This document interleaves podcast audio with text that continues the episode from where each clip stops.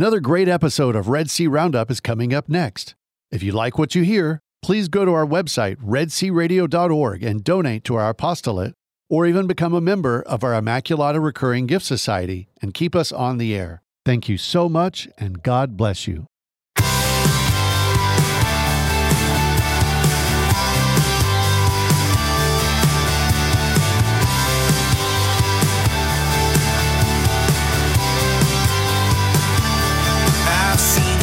Welcome, welcome to this edition of RED-C Roundup. I am the host for the day, Pam Marvin. And joining me, my guest today is Robyn Daves Culling. I like to put in your maiden name there too, because that's important to me.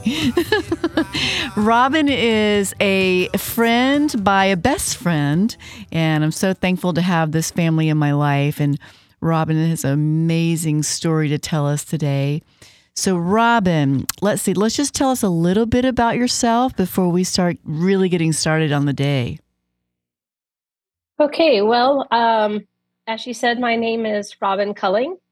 I am 51 years old. Um, I am a widow and the mother of two young adult sons. Um, in my early days before having children, I was an elementary school teacher, um, took the early retirement um, those marriage vows said, I do the give her permission to um, raise our children. So for the past 20 years, I raised our children. Um, I am a cradle Catholic. Um, really, it's all I ever, ever knew. Now, that's how the world sees me. But who I really am and who I've come to find out who I am is that I am a daughter and a beloved of the true King. Um, and it took me till I was almost 50 years old to be able to really to say that, to own that and to know and believe it. Amen. That's right. So Robin and I a few months ago had I was trying to remember what even started our conversation in the first place. Do you remember why we had a little phone I think you uh, ran into my to my mom. That's right. Oh, and I did say I would love to have you on the show sometime. Yeah, that's right. And yes. so here we are on the show sometime. On the show sometime. Yeah, we finally got around to it. She's got an amazing story to tell. I was really deeply moved by how the Lord has worked in her life. Um, through her personal story, and then how he he brought her into community to help nourish her, and continues to nourish you today. And we'll get to more of that part. So, okay, what do you think? Let's get started. If you want to start at the beginning, Okay, the beginning. Um, well, I was um, married after college, after Texas A&M. I was out of school for a couple of years before I met, um, I guess, my soulmate, the man I was meant to be with. Um, funny thing was, as an Aggie, God has a, hint, a sense of humor, and he sent me a Texas Longhorn. Yeah. so, um, Thomas was the introvert, I was the extrovert. Um, and we made it we made it work. We started a life together in 1999. Um, and it didn't take long before after marriage we were having our first son. Um, a few years later having our second son and we were living I guess the American, I guess you call it the American dream, or from the outside looking in, everything looked really good. Um, we had the house, we drove nice cars. Um, money was never really an issue. Thomas was working the jobs that he loved. In fact, he was traveling um, pretty extensively the further we got into marriage. Um, he was actually traveling so much that he was working in Australia for the the last five years of our marriage um, as an expatriate, meaning that he was 28 days overseas and then traveling home. So he was really spending more of his time away from us than he was at home. Um, little did I know that some of Thomas's history, his adoption, um, the job, that there were struggles that were hidden. And I think him living away from us, he was living in isolation. Um, and one day my life changed. Right. Um, well, I just want to say that it's a very important point that you just said there, and it's kind of already come up twice in our conversation. Is is uh, uh, before we started to air, we are talking about your mom because I love her to mm-hmm. pieces as well, and you were saying that she's closer, so she's not living quite as much in isolation. And and uh, my dear brothers and sisters, I just I just already see this as kind of a theme that's coming going to be through kind of strewn through this conversation is that we cannot live in isolation. God made us for community and for relationship. And so when we're living more in relationship, we are living more in God's will, right? So he was living in isolation. He was. He was living pretty alone out there, um, even though there were lots of people. Um, mass was not available. Um, and isolation, we know, is the devil's playground. I mean, it, it really is. Um, on December 19th, 2018, Thomas left for work. Um, what I thought he had left for work, only never to return. Um, Thomas made a a choice that was irreversible, um, and he chose to end his life. Um, I was blindsided, uh, absolutely one hundred percent blindsided by tragedy, um, by something that I thought would never enter my world. And really, in my pride at that time, never, I never would have thought that would hit our world. Like that doesn't happen to us. Yeah. Um, it was instant pain, a kind of pain, a kind of suffering a kind of woundedness that's really hard to put into words because immediately darkness took over. Mm. It was a place that it's really even hard for me to go back to, like to enter in. And I I am grateful there are some things God he really protected me in. Um, I never saw Tom again. Um, I don't know any details. My mom was with me when um, we I was told what happened so there was a lot of protection. Our our priest um, the was brought to my home. He was with me upon being told. So God was with me. I just didn't really, I guess, as they know it, but um, I have to go back to see that now because at the time my world went dark. Yeah, and pause for a second there too, because I do believe that that is much the way the Lord works.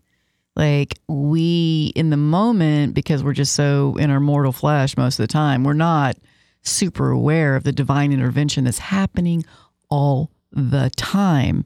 And I think that's Absolutely. one of our human journeys is I call it receptivity to the Holy Spirit and just being more aware of him in in our daily lives which you know when we're quiet and we're adoration that's a little more easy to hear. But when you're in right. in in tragedy or a, you know a deep place of sorrow it's it's so much more difficult because you know we always expect our feelings of God's nearness to bring us comfort and joy when in fact sometimes it's simply accompaniment. Absolutely. And at that time I really didn't realize that I was living a lukewarm faith. I was a good Catholic because I went to Mass, honestly. Um, I really wasn't embracing the sacraments. I don't think I had been to reconciliation in a while, probably a long while. But I thought I was a good Catholic because I was going to Mass every week and I was making it was important to our family that we had raised our boys that Mass was important over sports and everything else. But as far as really embracing what the Catholic Church what Jesus has laid out there for us in the sacraments, I didn't really know. I did know that five days later on Christmas Eve, I was at Mass and it was safe. It, there was something about being in that church and being with the people who knew me because I went to Mass. So I didn't really always know their names, but they knew who I was and they had heard Thomas was gone. We were loved Mm. Um, and I continued going to mass in that in that time. Um, and we all know that during the season of Advent there and then Christmas, it's it was Christmas, it was Holy Day, it was Thomas's funeral. Like I was in church a lot. And I never missed mass. Like the other thing that really kind of God filled me with, and I will say that I probably my faith, that mustard seed, that whole scripture is so true that you have faith of a mustard seed because he was able to do so much with so little because my faith kept pulling me back to mass um, because it was this this safe space. And i found refuge at church. Um, i found refuge in that my mother nef- never left my side um, she would get in bed with me when i couldn't sleep because sleep I couldn't find sleep, I couldn't find rest, but she would start praying the rosary. And it was the Hail Marys mm. that I'd mm. sleep. And I'd literally go to sleep at the rhything and the chanting of her voice in those Hail Marys. And when I'd wake up crying, she'd just pick right back up. Mm. And and God was in the he was in the midst of that. Um because Mary was a place I could safely lay my head. I could just sleep to that chanting. And I think there is something really beautiful about Mary. And as a, as we're going to talk more, she really became a big part of my journey. Mm, sounds like it started right then. It it she did kind of Jesus really that whole when he gave his mother to John like I didn't really like I said all a lot, a lot of this is very hindsight looking back at how um, he was working in that um, to really to really nurture that because my mom's gift uh, really is her is her gift of prayer. It was her example that she set. She's been a rosary girl ever since I can remember. So was my grandmother. So it was kind of rolling downhill that um, the rosary was where my mom was called to to nurture me. Right. And I, am just going to add a little thing here, too, about my own personal experience is that sometimes when I really need that maternal care, like you did in that moment. So you had the maternal care of your mother and brought through her our Blessed Mother, which is quite beautiful. That is just a beautiful image for me. Yeah. And it really was because at this time, I was so mad at the world I was mad at God. I was mad at anyone who had a husband because now jealousy, envy, everything I didn't have had creeped in. Um, I was mad at Thomas, like a mad you couldn't even fathom. Um, and I was so wounded.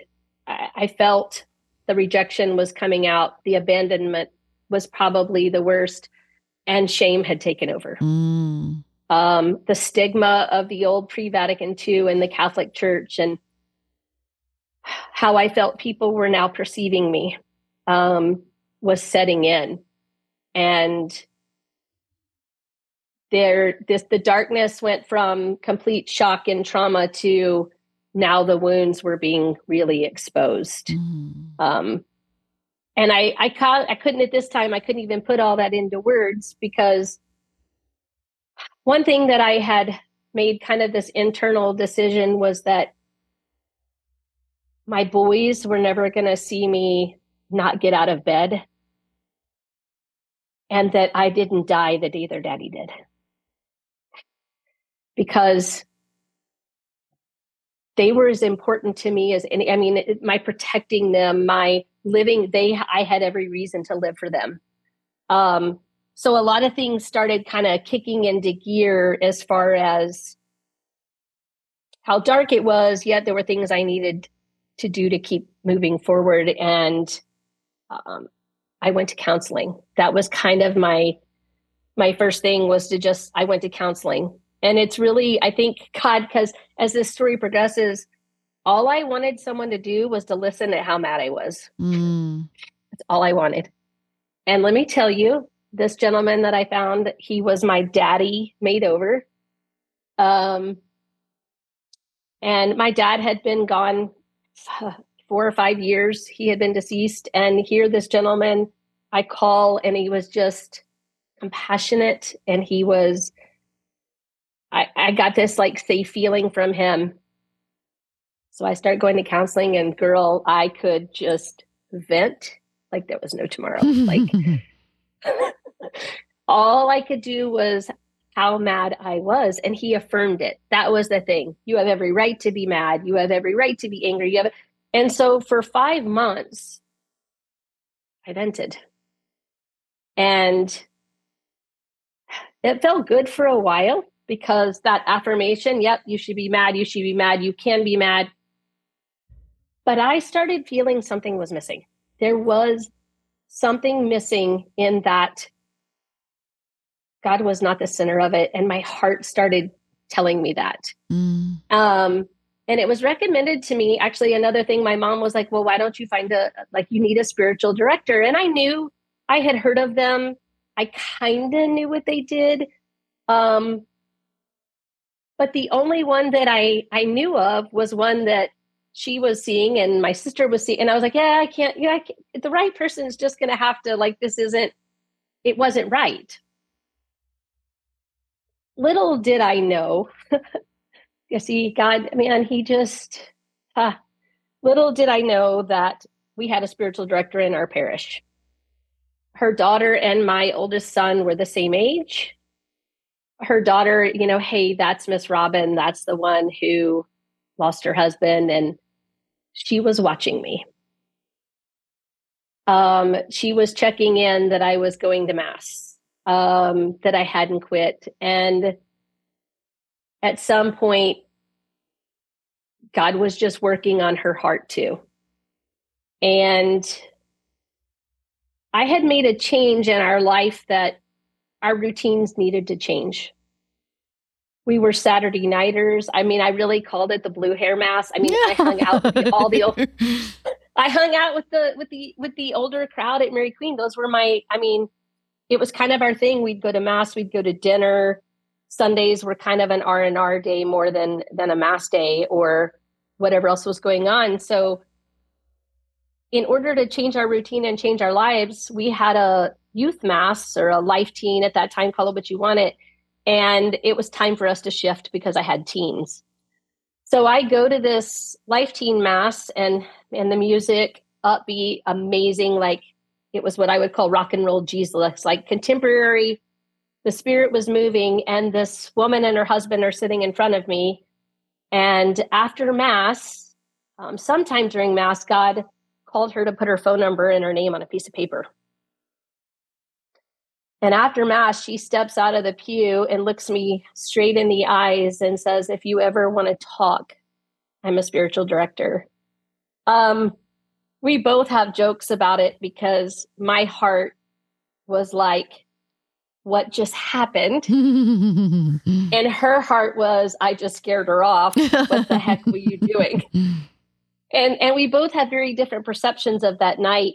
She got in the car going, What did I just do? And questioning it. And I got in the car going, God, what are you doing? Mm. And what do I do?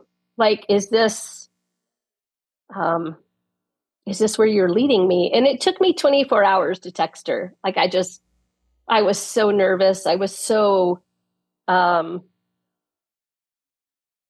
but i knew in my heart that it was ordained like there was something ordained about this not that i even knew that that word at that time or would have even but it was all so holy and so um and i texted her and i said I think I want to take you up on that offer to talk. And she says, How about tomorrow? wow. And the thing was, was that the beauty of part of this was that she never listened to anything. She never went seeking what happened. She just knew my husband was gone. Little did she know the depth of the tragedy I had suffered. Mm-hmm. And our first meeting lasted about three hours for me to tell the story of that kind of that day and her seeing where my faith was and the whole nine yards. And I have to look at her at the end and we kind of finish with Thomas taking his life. And I'll never forget, she sat there the whole time with these eyes of mercy. it was like I could feel her eyes in my soul, like this pain that she was joining me in. And there was no judgment. There was no, no nothing. It was just this state of vulnerability that God allowed her and I to enter into.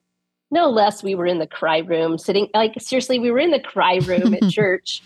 Like, so there were a lot of tears, and I sit there and tell her what happens, and in that moment was when she really shed her first tear. And she looked at me and told me that she was in it to walk the journey with me and that she was here, that she was there for me. Wow. And this is when this whole part of Mary started really entering because she went right there to asking me to, well, I need you to do this. Like the Holy Spirit had called her, well, can you get a journal and can you do some writing? And it was like, yeah, I can do that because purging was, I needed it. And I, I just kept saying yes. She'd ask me to do something, and man, I'd, I was on it. I'd literally go to my room, shut my door, and I'd spend a day or two, or I'd text her, and I'm like, I'm done. I did what you asked. And one day she comes back at me and she says, Man, you are my yes girl. Like, And I didn't really even know what that meant. Like Mary's fiat, I'm your yes, like whatever. And the more she asked, the more I kept saying, bring it on. And the more mountains started, like I, I entered this place where I first felt consolation, I think is what started happening, really. Mm. Um, that consolation in my heart was something that and i will I'm, i would be lying if i said i didn't become a little bit of a consolation junkie because sure. it felt good yeah and i would seek it and what would happen was i'd feel really good feel really good this consolation would come and then he'd send me back into this place of dryness yeah and it was like god why are you distant and he really wasn't distant but i'd get so frustrated with him that I want that feeling back. I want that feeling back. And, yeah. and, it was thing, it was the kind of a thing I had to really learn to work through because the consolation felt so good. And I, I will have to admit that the suffering that I had entered and that she had entered with me, I would have done anything. And really, whether it had been paying for it to go away, someone else to take it, put it off, like I don't even know. But I was that person that's suffering ah, I, I still struggle with it. Can I, can we just get rid of it? And that was a really hard lesson for me to learn in the suffering because she took me to a place of I looked at her and I said, Why me? Why me? I didn't deserve this. And I sit there and I look at that now and I'm like, yeah, that's for other people. And I am thinking, wow, man, my pride really, mm-hmm.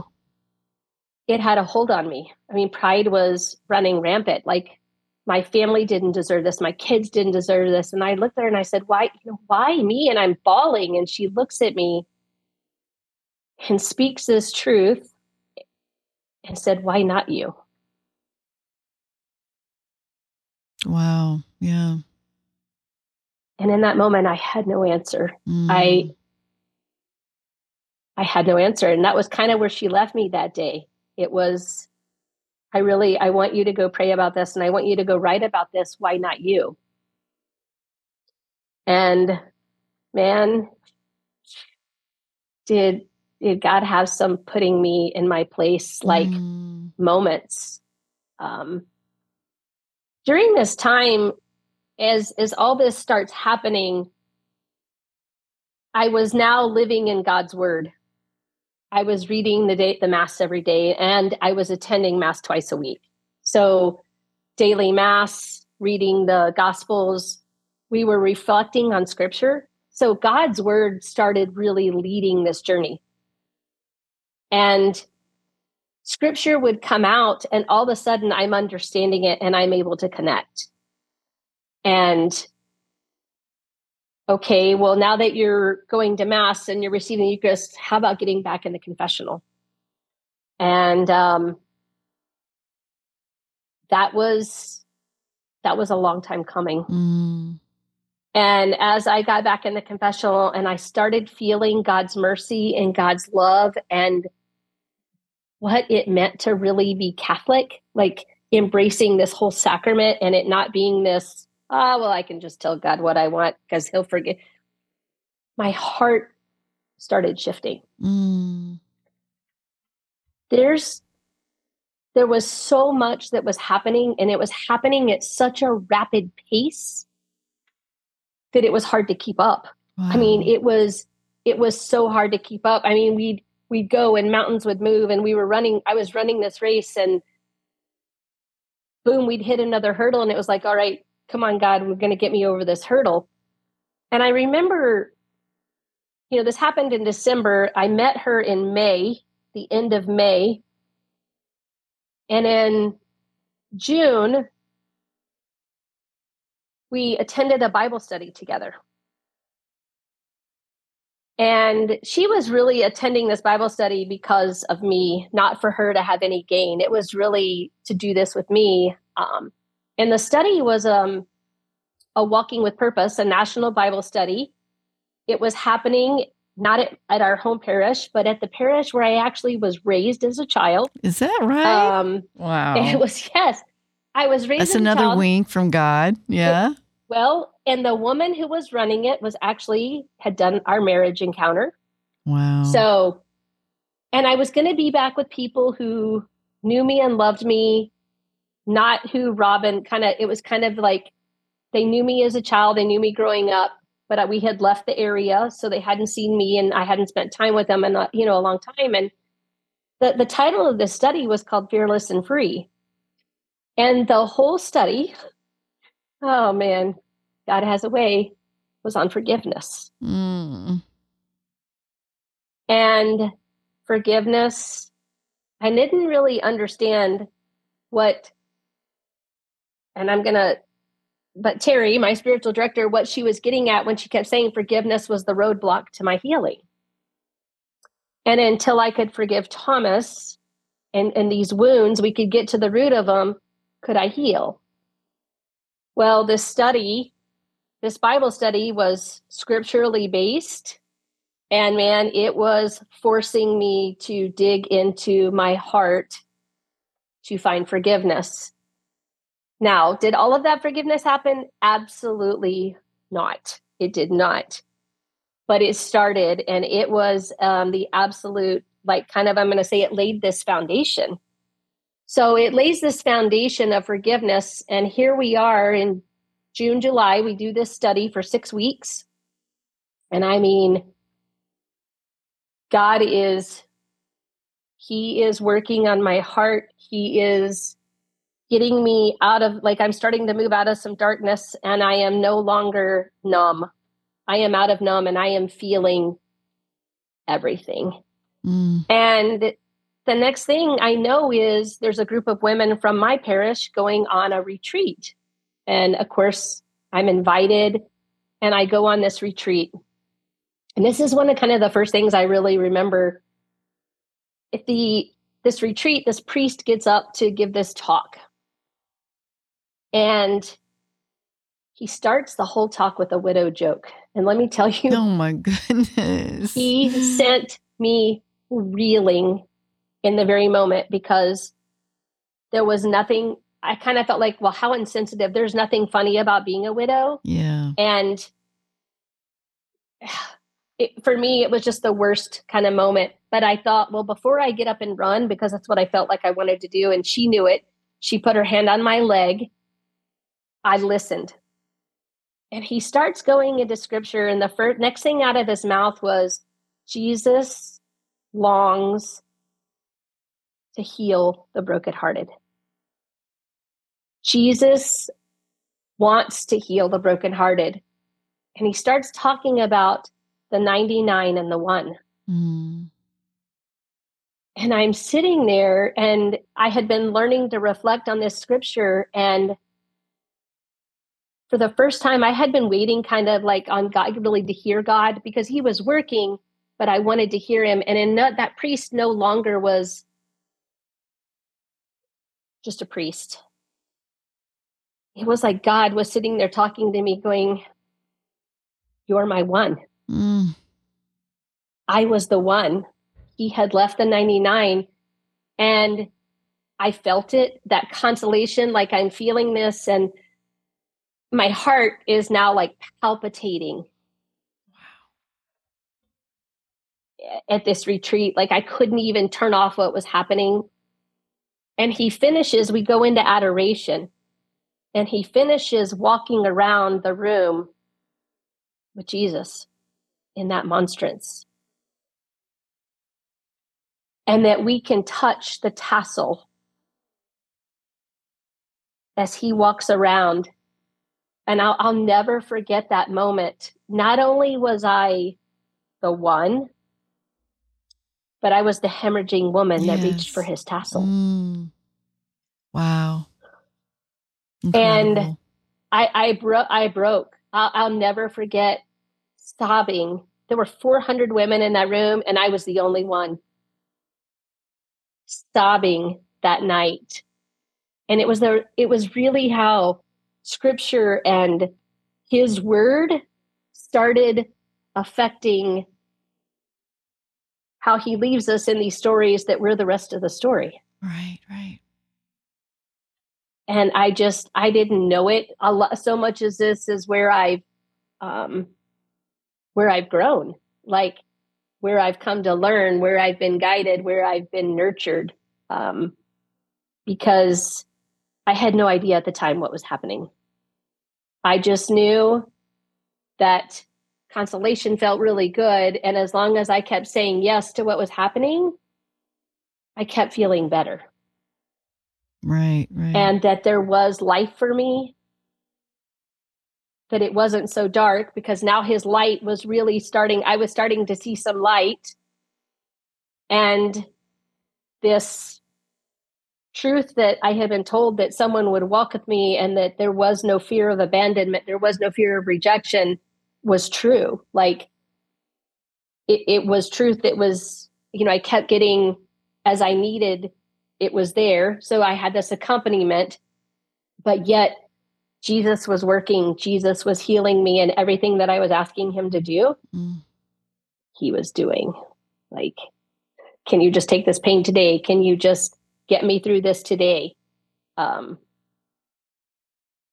and I started just seeing how he was, you know, I was one of those people, I miss Jesus in the everyday. I was the half empty girl. I, there's so many things I look back and go, man, why was I just going to church and that was it? Why? where did I miss all this? Um, Can I ask a question real quick? I'm going to interject there. Yeah, because absolutely. I I see that your beautiful transition from what you now proclaim is is a, a lukewarm Catholic, which I think you're hmm. absolutely correct in saying that most people who are are very unaware of that. They are. Um, but you had this light bulb kind of go off that spurred you forward based on your tragedy but yet the light you started to let the light of Christ in.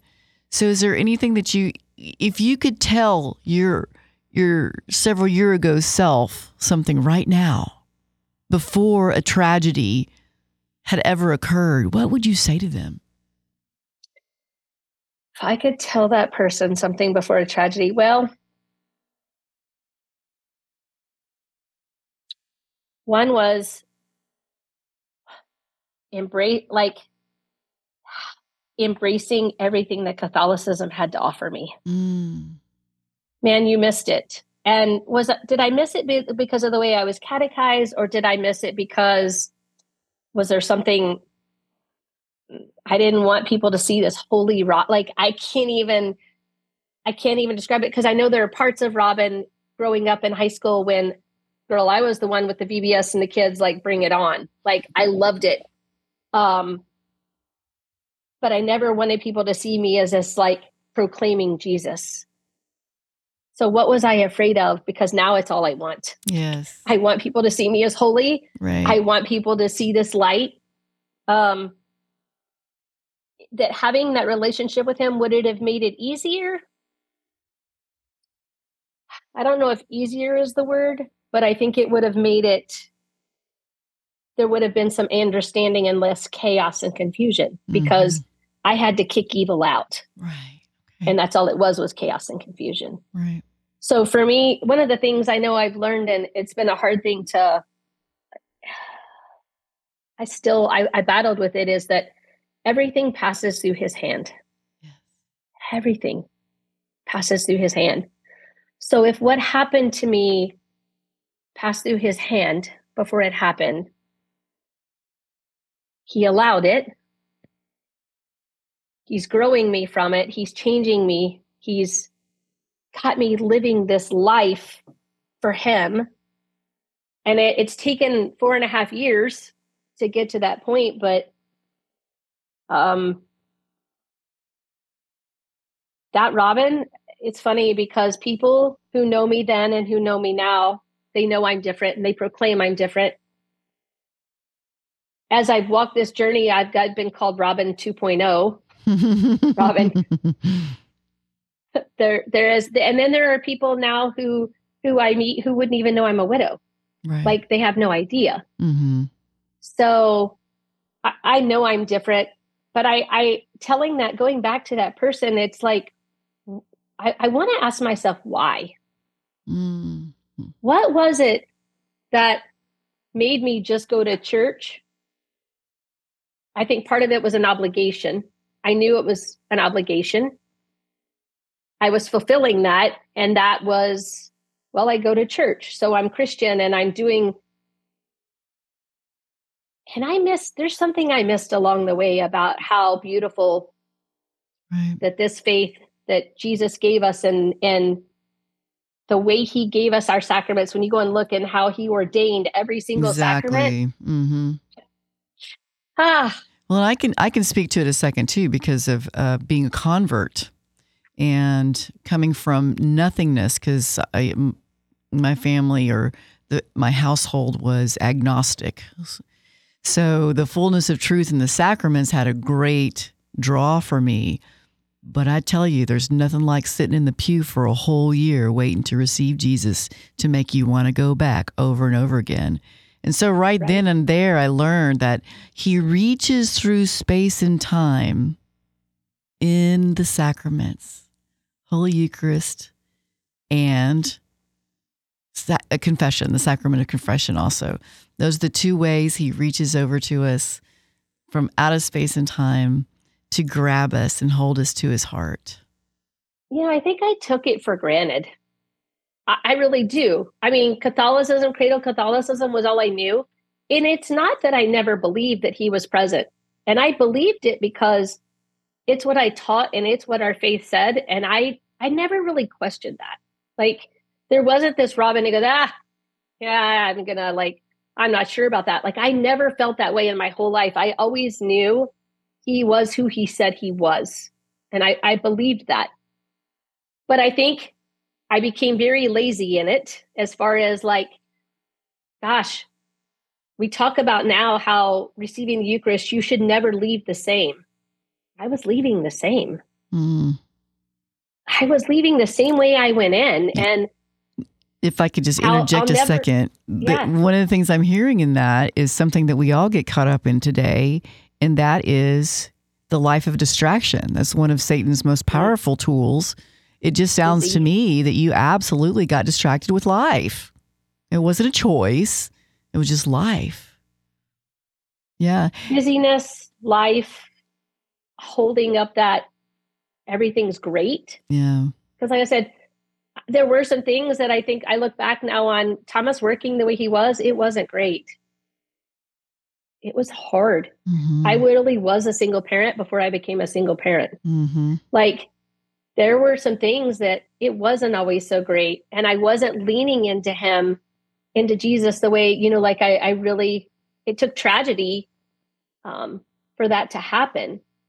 And I, yeah, it's, I don't really think this whole lukewarmness, and we realize how dangerous it is because Jesus talks about he'd rather you be hot or cold, but this lukewarmness, he'll like spit you out, like this whole, right? Right. Robyn, he I, can do something with hot and he can do something with cold. right. you know what I want to do? Because we only have two minutes left. Can you believe that? Oh gosh. so, what I, I want had to to talk about walking with purpose. I yeah, well, um, I think it's when we had that conversation on the phone, I was just really struck by how walking with purpose had taught you to be someone that does accompany other ladies too. So I do want you to give a great plug for walking with purpose here. I do want to give a great plug for Walking with Purpose because this Bible study is a national program. Um, it is a Catholic Bible study that was started by Lisa Brenninkmeyer, um, who found that women were coming to Mass and leaving, going, Where are the women like me? And she started the study with eight women in a basement of a church. And they now are serving over 565 parishes reaching 70,000 women. And women are coming together in community to to be vulnerable, to grow um, in loving and knowing Jesus together.